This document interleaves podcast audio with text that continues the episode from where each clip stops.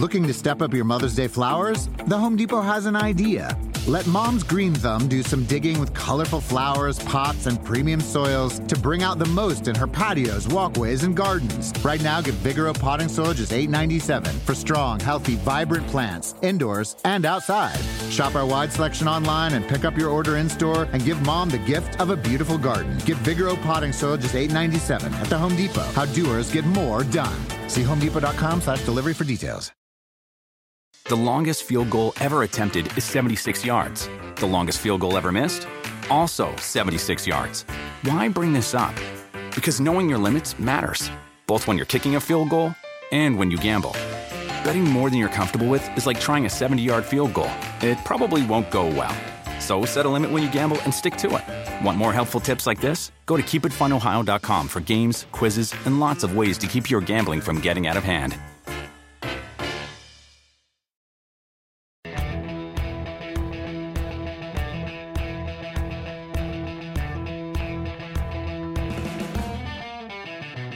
Welcome to the Rotoworld Baseball Podcast. I'm DJ Short, and I'm, I'm back after a week away.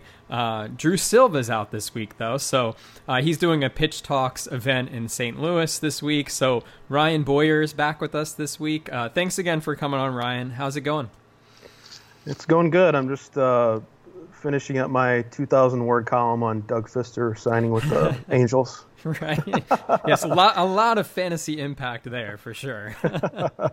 Not exactly, but hey, throw him a bone there. Uh, I just got in the door. It's a super hot day in New York, uh, 90 degree day. Um, so I got an iced coffee on the way home. I'm not. I quit There drinking. I quit drinking coffee last year, so I'm like super wired right now. So I don't know what this podcast is going to be. We'll see. Um, but needed a nice cool drink as I was walking around. So um, yeah, we'll dig into the headlines here in a minute. Before we get into that, just a reminder: subscribe to the show wherever you get your podcasts. Apple Podcasts, Stitcher. We're also on Spotify, our iHeartRadio, Google Play, Audio Boom. You name it, uh, you can find us.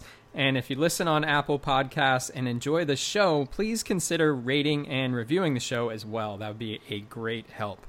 Okay, so let's dig right into the headlines, and we'll start with the Freddie Freeman situation. Freeman was hit in the left wrist uh, during Wednesday's game. Turns out he has a fracture in the wrist. He won't require surgery, but he'll be in a cast for about four weeks, and he's expected to miss about ten weeks. So that's that is a tough one. Uh, that would place his return around early August or so. Uh, Freeman, of course, had a monster second half last year and was keeping it going so far this year, leading the NL with 14 home runs, has a 341, 461, 748 batting line. Uh, he's currently the number five ranked player in Yahoo Fantasy. Uh, so, a terrible blow to the Braves and fantasy owners alike. Yeah, dating back to June of last year, he has the highest OPS in all of baseball. It, We remember he had a an, an unrelated, obviously, wrist issue at the end of 2015, and Right. Kind of dogged him into the offseason and spring training. And he didn't get off to a great start last year, but he's just been a, a monster since last June. And I think he was he's probably was playing his way into the first round of fantasy drafts next year. I think. Yeah. And I think that's probably still going to be the case. Uh, this shouldn't have any any long term effect in that regard. But you know, he's the SunTrust is looks like it's going to play pretty hitter friendly, especially for for left-handed power. And Yeah. just in a, such a great situation, and just a really uh huge bummer for fantasy owners. So the internal options, not really much there. I, I heard earlier today they were talking about Rio Ruiz being a, a possible option for first base, but Buster Olney of ESPN uh, reported a little while ago that the club is closing in on a deal with James Loney. I don't know if that was f- officially announced or what. Uh, Loney was in camp with the Rangers this spring, then signed a minor league deal with the Tigers. He was released a week or so ago. Um, either way, not very exciting from a fantasy perspective with those internal options. Um, and you can't really replace Freeman in fantasy leagues. You can't replace that sort of production, but there are at least some decent options out there, first base types, widely available. I put a couple of them in waiver wire today. Tommy Joseph with the Phillies had a really slow April, but uh, hitting 383 with five homers and six doubles this month. Uh, Justin Smoak with the Blue Jays, a guy who's maybe the ultimate post hype player. Suddenly he's showing a better contact rate than anything we've ever seen before. Hitting 280 with nine homers, has an 888 OPS. Um, and we should probably mention Josh Bell as well with the Pirates. Uh, hit a no, hit another home run uh, this afternoon, Thursday afternoon against the Nationals. Now has four homers in his last six games, nine homers on the year. Uh, hit cleanup Thursday as well, so um, you know you can salvage some value with those guys. Maybe piece it together until Freeman gets back.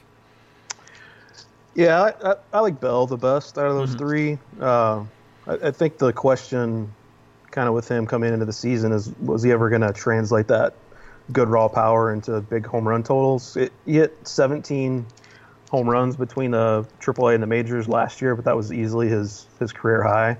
He's always been a, a guy that has that raw power, but he hits a good number of balls on the ground. So it was a question of whether he was going to unlock it, and obviously that's those questions are starting to get answered. Nine home runs uh, now, all all coming over his last 27 games. Hitting clean it now for the Pirates. His strikeout rate is up a little bit. Um, you know, he's always been a guy with great plate discipline, but even as it's up a little bit, it's still really good for a guy if he's going to be, you know, a power hitter now. Only owned in about 33% of Yahoo leagues still, so still pretty widely available. As you mentioned, you're not going to really replace Freeman. I got a I got a question on Facebook Live earlier about like who they could trade uh, Freeman for, and at this point, those type of injuries, I just think you are kind of just stuck waiting. Uh, you're best off and just waiting it out. You're not going to get the kind of offers that you, you know, that's fair value for him. So you're just kind of stuck waiting it out. Yeah, I agree. Um, and yeah, I like. I think I like Bell maybe the best. I think Joseph is still a guy who could be vulnerable to lose some playing time eventually. Um, so I don't think he's hundred percent safe. Uh, Bell's definitely in the future for the Pirates, uh, and I think they're going to let him sink or swim. Uh, I don't expect the Pirates to to contend this year. Um, so we could see them trade off some pieces. They'll just put him in there every day in the lineup and see how see how he goes. So he might uh, he might be their best hitter right now with the that's that's true with the with the issues going on in their outfield with the you know Marte suspension, McCutchen and and uh, Polanco both underperforming and now Polanco hurt. So yeah, yeah, yeah. What Pirates, hap- are, Pirates are in bad shape. What what happened to Andrew McCutchen? That's a, that's a whole show. We could do a whole show about that. Yeah. Um, by the way, also on the topic of first baseman, uh, Miguel Cabrera has a grade one oblique strain. Uh, yet Tigers manager Brad Ausmus only expects him to miss two or three days. Uh, I know Cabrera is a, a, freak of nature, but that seems a little risky to me. Yeah, I always think it's weird with, especially when you have the 10 day DL now. I feel like any oblique or you know hamstring injury of that nature is really should be an auto DL two to three days for an oblique injury, even if it's technically a grade one, is just seems like a unnecessary. Yeah, really pushing it. And injuries are kind of piling up a little bit with Cabrera. He had the he had the back issue during uh, spring training and the, had to pull out of the WBC for it and flared up a little bit on him in April again. And then he went on the DL with the groin issue and now he's got the oblique thing. Uh, you know, I, I, still think he's going to perform ultimately, but you worry with players entering their mid 30s when the, these injuries start piling up. Yeah, and especially with an oblique injury, those those kind of injuries, they're really touchy. If he aggravates it, makes it worse, this could turn into a you know four to six week injury. So uh, we'll see what happens there. But I, am a little concerned about them pushing out pu- pushing him back out on the field too soon. Um, let's move on to a host of young players, prospects uh, we've seen make their way to the majors over the past week. We saw the Cubs call up Ian Happ last weekend. Of course, Jason Heyward's been on the disabled list. Uh, that outfield a little bit banged up. Uh, Happ has hit really well so far, had two more hits Thursday afternoon. Uh, Jose Berrios finally joined the Twins rotation over the weekend. Pitched into the eighth inning against the Indians, gave up just one run on two hits and one walk. Uh, then we saw Bradley Zimmer called up by the Indians this week. They're dealing with some injuries in their outfield. Abraham Almonte, Brandon Guyer, they're going to be out four to six weeks, I believe. Uh, so he has some leash there. Um, but the question is, what do we think of these guys in mixed leagues? Uh, who would be the first one you'd stash away? Uh, I, you know, I have my questions about uh, about Zimmer, but I think he's probably still the most intriguing of that group for fantasy purposes. I agree, uh, especially for this know, year. Yeah, you know, nearly a 40% strikeout rate at, at, at AAA last season. It, strikeouts have always been a huge issue for him, and he's had some issues against lefties as well. But as you mentioned, he really should get an opportunity to to run away with a job. And he's a guy with 20-20 talent. He's always put up, uh, you know, big stolen base totals. He's hit, hit for power. Just a, a super good athlete. We've kind of gotten a, a glimpse of both sides of him in his first two games. He had mm-hmm. 0 for 3 with three strikeouts in his first game, and then he doubled and hit a home run in his second game. So right. it's expect ups and downs, but when you're talking about a 2020 talent, which you know seems like they're rarer and rarer in the majors these days, you know I, I, he's the most intriguing of the three to me. Pretty, I, I like Barrett Berrios quite a bit as well. Uh, I know the last season was was pretty ugly for him, but mm-hmm.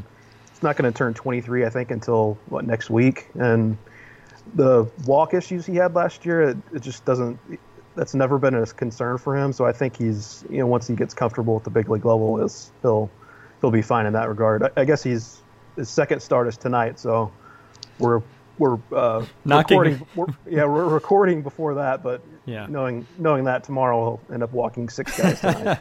yeah, I'm knocking on wood for you right now. Yeah. Um, yeah, I Happ is such a hard one for me. Uh, I really don't know what to say other than I'm I'm super uh, I guess, tempted to to stash him away. Um, the bat I, certainly super intriguing. Yeah, but there's just so many pieces in that that uh, on that roster that I just don't. Mm-hmm. When everybody's healthy, I don't I don't see how he's going to play every day.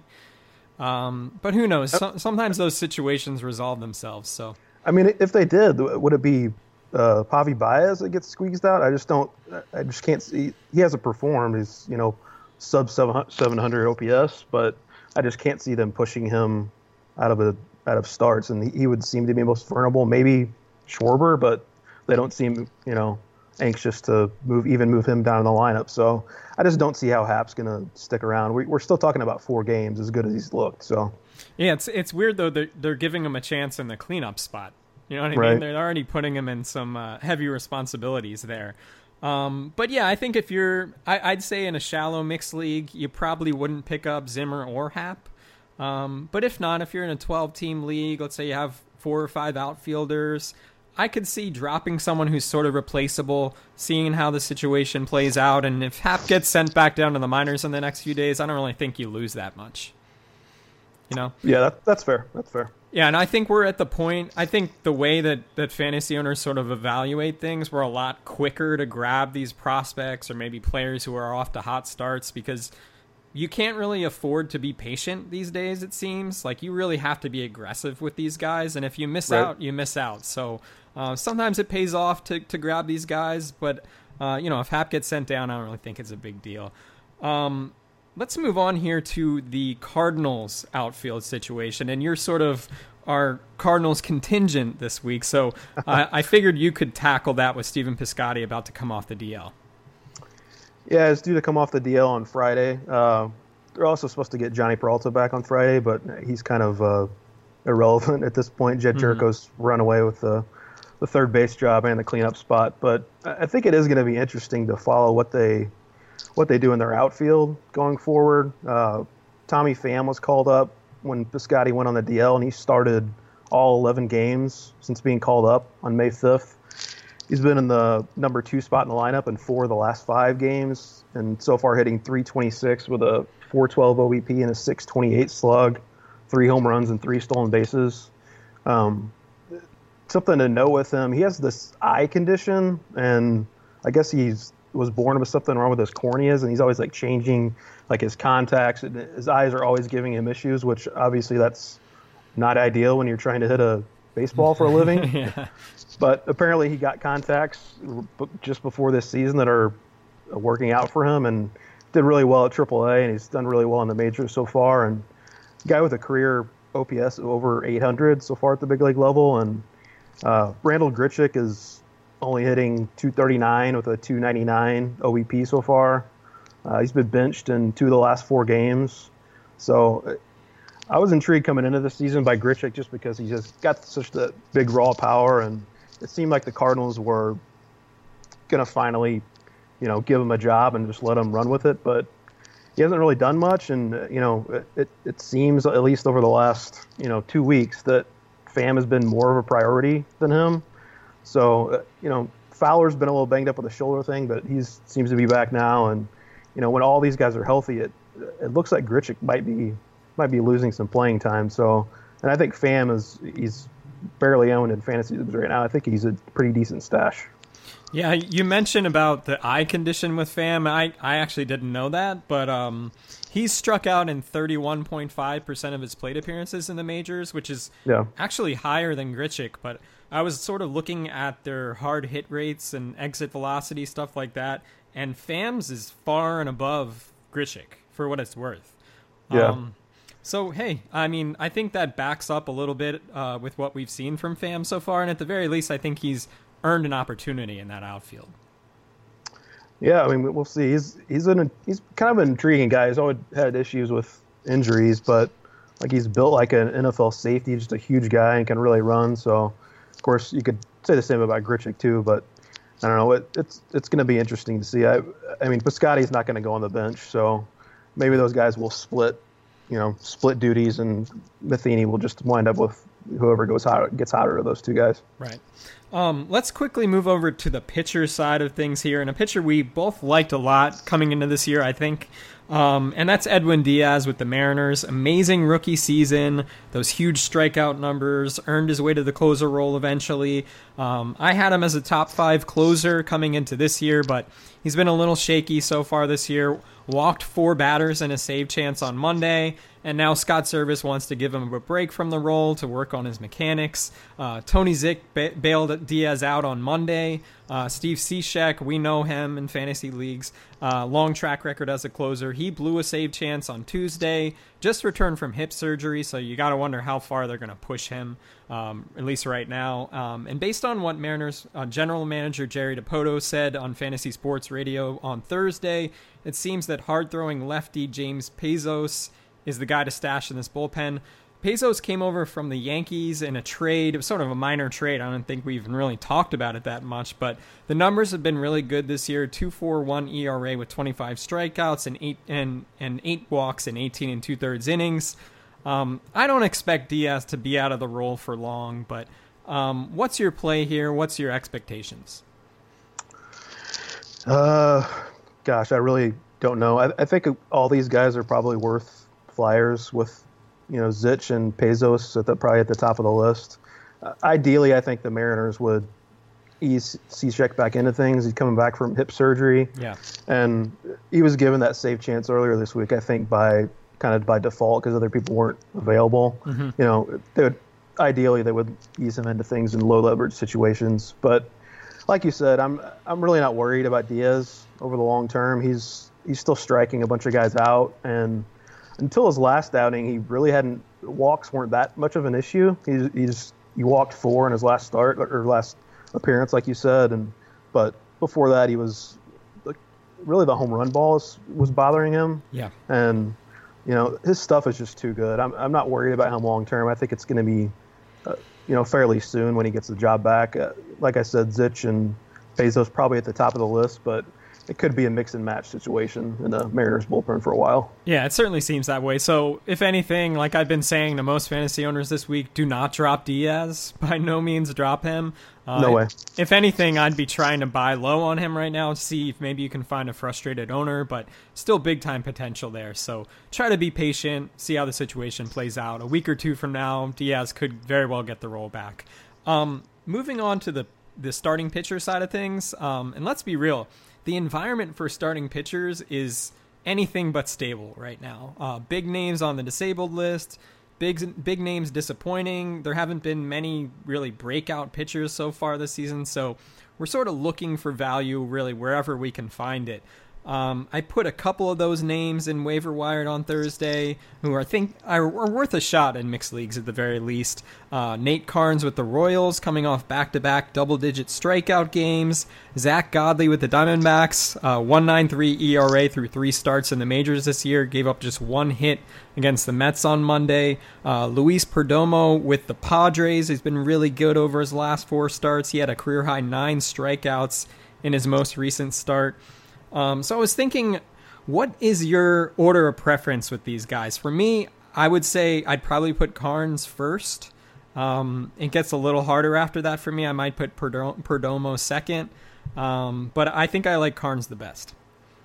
Yeah, I would agree. I'd put him on top. He's a guy that's always gotten strikeouts. Mm-hmm. Uh, you know, struck out a batter per inning in his career, and the walks are down this season. I, am not sure if I believe that that's going to work for him over the long haul. He's he's always had issues with his control, so that could go on him at any point. But I think purely for strikeouts, any at the very least, he's worth worth a shot in, in deeper leagues. Uh, I would I would agree that Perdomo might have a slight edge over Godley, and it's mainly, you know, you're comparing Petco to, to Chase Field was yep. kind of the tiebreaker for me. Perdomo's got crazy splits so far this year. Uh, right-handed batters, he's held to a 522 OPS and lefties have a 941 OPS against him so far this season. Yikes. So, yeah. So, I mean, you know, against like the Dodgers on the road who have a bunch of good lefty bats, you're not going to want to touch him in that start. But I think he's an interesting streamer option and in good matchups, especially at Petco. And uh, Godley, admittedly, was a guy that was completely off the radar coming mm-hmm. into the season, but I did catch a little bit of that start against the Mets, and that curveball is pretty nasty. So, I mean, he, he didn't always control it. I think he had like five walks. He did, yeah. Yeah, he, it, I could see the, you know, him continuing to get swings and misses with that curve. Yeah, and he's inducing a bunch of grounders as well, so has a chance to keep the ball in the ballpark. But as you said, the walks, the the pitching environment in general, making half of his starts in Chase Field, but at least getting the ball on the ground, uh, getting swings and misses, uh, he's suddenly really intriguing to me. But two weeks ago, I would have never gone for him uh, in a mixed league. But right now, uh, intriguing enough, and I think he gets the Padres uh, this weekend. So good good opportunity to give him a shot uh, in a mixed league. Um, so let's get to the mailbag. We have three questions we're going to answer this week. Um, we'll start out with a question from Charco2882 on Twitter. He writes, got offered Jake Arrieta and Jonathan Villar for Kenley Jansen and JT Realmuto. Which side wins? It's funny, out of these four guys, I'm probably the most worried about Arrieta, but I think I would still take the Arrieta Villar side of the trade. Mm-hmm. That's you're definitely playing for more upside on that side of the of the deal. You know, Arrieta's velocity has been down, uh, and he's got the walks under control a little bit, at least compared to, to last season. But they're still up from you know his peak his peak years, and Villar is striking out a ton, but he's also still giving fantasy owners plenty of category punch. So, you know, he's hitting for he's hit some home runs and stealing bases, scoring runs and stuff. So, Jansen is obviously the safest of these four guys, I think, and mm-hmm. Realmuto is super solid at catcher, but I think I would go for a little more upside with the Arrieta Villar side. Yeah, I think I'm with you on that. I, I think questions like this are hard to answer. I, I do get these questions where you know they're asking which side wins, and to me, I think too much attention's paid to winning a trade rather than just filling out your roster category exactly. wise. Yep. Um, but yeah, we're kind of forced to answer this question in a vacuum. So I like the buy low side. The Cubs seem to think that it's a mechanics thing with Arrieta, so I'm willing to give him some benefit of the doubt there and see how it plays out. Um, he's not getting as many grounders this season, so that's a little weird. But uh, the secondary numbers, you know, strikeout rate, walk rate, uh, swinging strike percentage, they're not that bad. Uh, so I'd be willing to take a chance on him. As for Villar, he was out of the lineup for the second straight day today. The, the Brewers sort of giving him a, a mental break, uh, uh, so to speak. So um, but I think it's a much needed one. He's off to a, a pretty underwhelming start. All those strikeouts. Uh, he struck out a lot even last year. Um, just sort of swinging more often in general this season. Pitches outside the strike zone. Not as many line drives, but with his speed, I think the batting average on balls in play is going to start to come around. Um, so not a bad time to maybe buy low on him. I think the danger might be he'll be dropped in the lineup, might not hit leadoff. So that would be that would ding his value quite a bit. But uh, I think those are two pretty good buy low targets. Um, so I think I would do that one. Um, up next, we have a question from uh, this is actually a tough one to read. McCorkle Polis on Twitter. Uh, sorry if I botched that one. But uh, anyway, he asks Is Steven Matz worth a stash in a 10 team league? Uh, he's starting his rehab assignment on Thursday. Um, I'll get this one started. Uh, by the way, Seth Lugo also starting his rehab assignment on Thursday. Lugo working his way back from a partial tear of the UCL in his elbow. We'll see how that goes. Obviously, Tommy John surgery looms as a possibility. Matz has a strained flexor tendon in his elbow. Um, there's sort of been conflicting reports about that, though. The Mets apparently weren't able to find anything wrong with him, reportedly, but whatever. Anyway, Matz, I think, is absolutely. You, you, mean, you mean you don't want to get into the more Mets? I don't. I absolutely snafus? don't. I'm not surprised the Mets are like, he's totally fine. Throw him out there. Everything's good. Um, but yeah, Matz absolutely worth a stash. I mean, look at what he's done when we've seen him in the majors 28 regular season starts, and he's been really good 316 ERA, uh, 163 strikeouts, 41 walks, and 168 innings. So, yes, definitely someone worth a stash. I just don't have any expectation for him to stay healthy. And I imagine he'll need most of his rehab window before joining the Mets, sort of going through a full spring training again.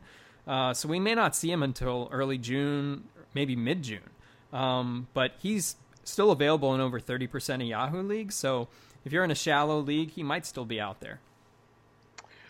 Yeah, I think you you covered pretty much all the bases with Matz. It's just all about health with him. You know, career 3.16 ERA, struck out a batter per inning, uh, keeps the walks at a good level. It's you know, it may be they're hoping early June, I guess is what they're saying. Like you said, it's could be a little bit longer than that, depending on how he looks, depending on how he gets along. it takes him to get stretched out. But absolutely, even in a ten teamer, if you have room, go ahead and stash him. Yeah, and, and you look at the Mets rotation right now. Robert Gsellman has really struggled. I totally missed that one. I did not see that coming. Uh, Tommy Milone holding down a rotation spot as as the most underwhelming replacement for Noah Syndergaard humanly possible.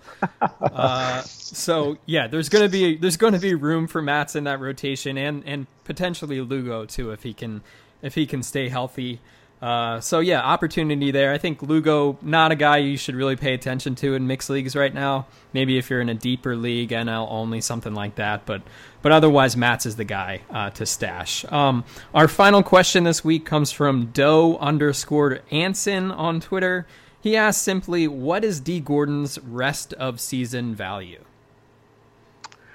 I looked up our, on our uh, our season pass player rater, and I was actually surprised that Gordon was number seven among second basemen. I, hmm. I, would have thought he was a little bit lower than that, but I guess that the formula just really loves those steals. He's still got 12 stolen bases. Uh, Don Mattingly moved him down to the number nine spot in the lineup for a few games, uh, like a week or so ago, and that was the first time he hit it anywhere other than the leadoff since he became a Marlin. But he's back in the leadoff spot now. I, I mean, I think at this point that obviously the past PED thing looms over his head. We, it's it's impossible really to to factor that in. We just don't know how how it has affected him if it has. Uh, but I, I, think the wise thing basically is just to count on Gordon for speed and nothing else, which yeah. is still plenty valuable. Obviously, you can see I just said that he's number seven among fantasy second basemen, and so even if you see the low average and obviously he has zero power, just keep in mind that he's still giving you value, even though you're you know coming up dry in other categories. Gordon is a weird one. I, I looked at his Fangraphs page before we started this show, and his batted ball profile like isn't all that different from what we've seen in the past. Like the contact rate is right in line with previous years. He's actually swinging at fewer pitches outside the strike zone this year, and he's a guy who hits a lot of ground balls, utilizes his speed. Usually has a higher batting average on balls in play due to that speed. He's at 291 right now, but he, he has a 338 career batting average on balls in play. So I think we're going to see better from him moving forward. Um, and he's been sort of underwhelming uh, to this point. But as you mentioned, 12 stolen bases. So that's second in the majors um, behind Billy Hamilton right now. So he can help you win a category. Maybe you go through uh, three quarters of the season with him or half a season with him and try to trade him off if you get an advantage in steals, something like yep. that. Um, but to me, I, he's still a top 10 second baseman. Uh, he's still, you know, a top 75 player overall to me, at least at, assuming he's going to be in that leadoff spot. Yep, I think that's I think that's about right. You know, just like I mentioned, just keep in mind that you're even though he's going to underwhelm in other categories, just uh, realize the value he brings in the in the stolen base category, and he's he's going to keep running, and they're not going to not going to hold up the stop sign on him. So. Yeah, I think maybe it's just because we're seeing so much power in the game right now that his deficiencies from a power perspective are kind of sticking out more. Does that make sure. sense? Yeah, um, totally. Um, especially because we saw all the power we saw from the second base position last year. Um, you know, Brian Dozier hitting 40 home runs, Robinson Cano exploding. Uh, I think we have just this expectation now that you want power from every position. Um, so that could be why. But I still think, as you said, the speed still gives him quite a bit of value. So um, yeah, I'm I'm still a fan of him as a you know top 10 second base type. So um, that'll do it for the mailbag. If you want to get in touch with the show, submit questions, that sort of thing, uh, you can email rotoworldbaseballpod at gmail.com. Again, that email address is rotoworldbaseballpod at gmail.com. Remember to subscribe to the show wherever you get your podcasts. You can follow me on Twitter at DJ Short. Ryan is on Twitter at Ryan P. Boyer, and we'll see you next time.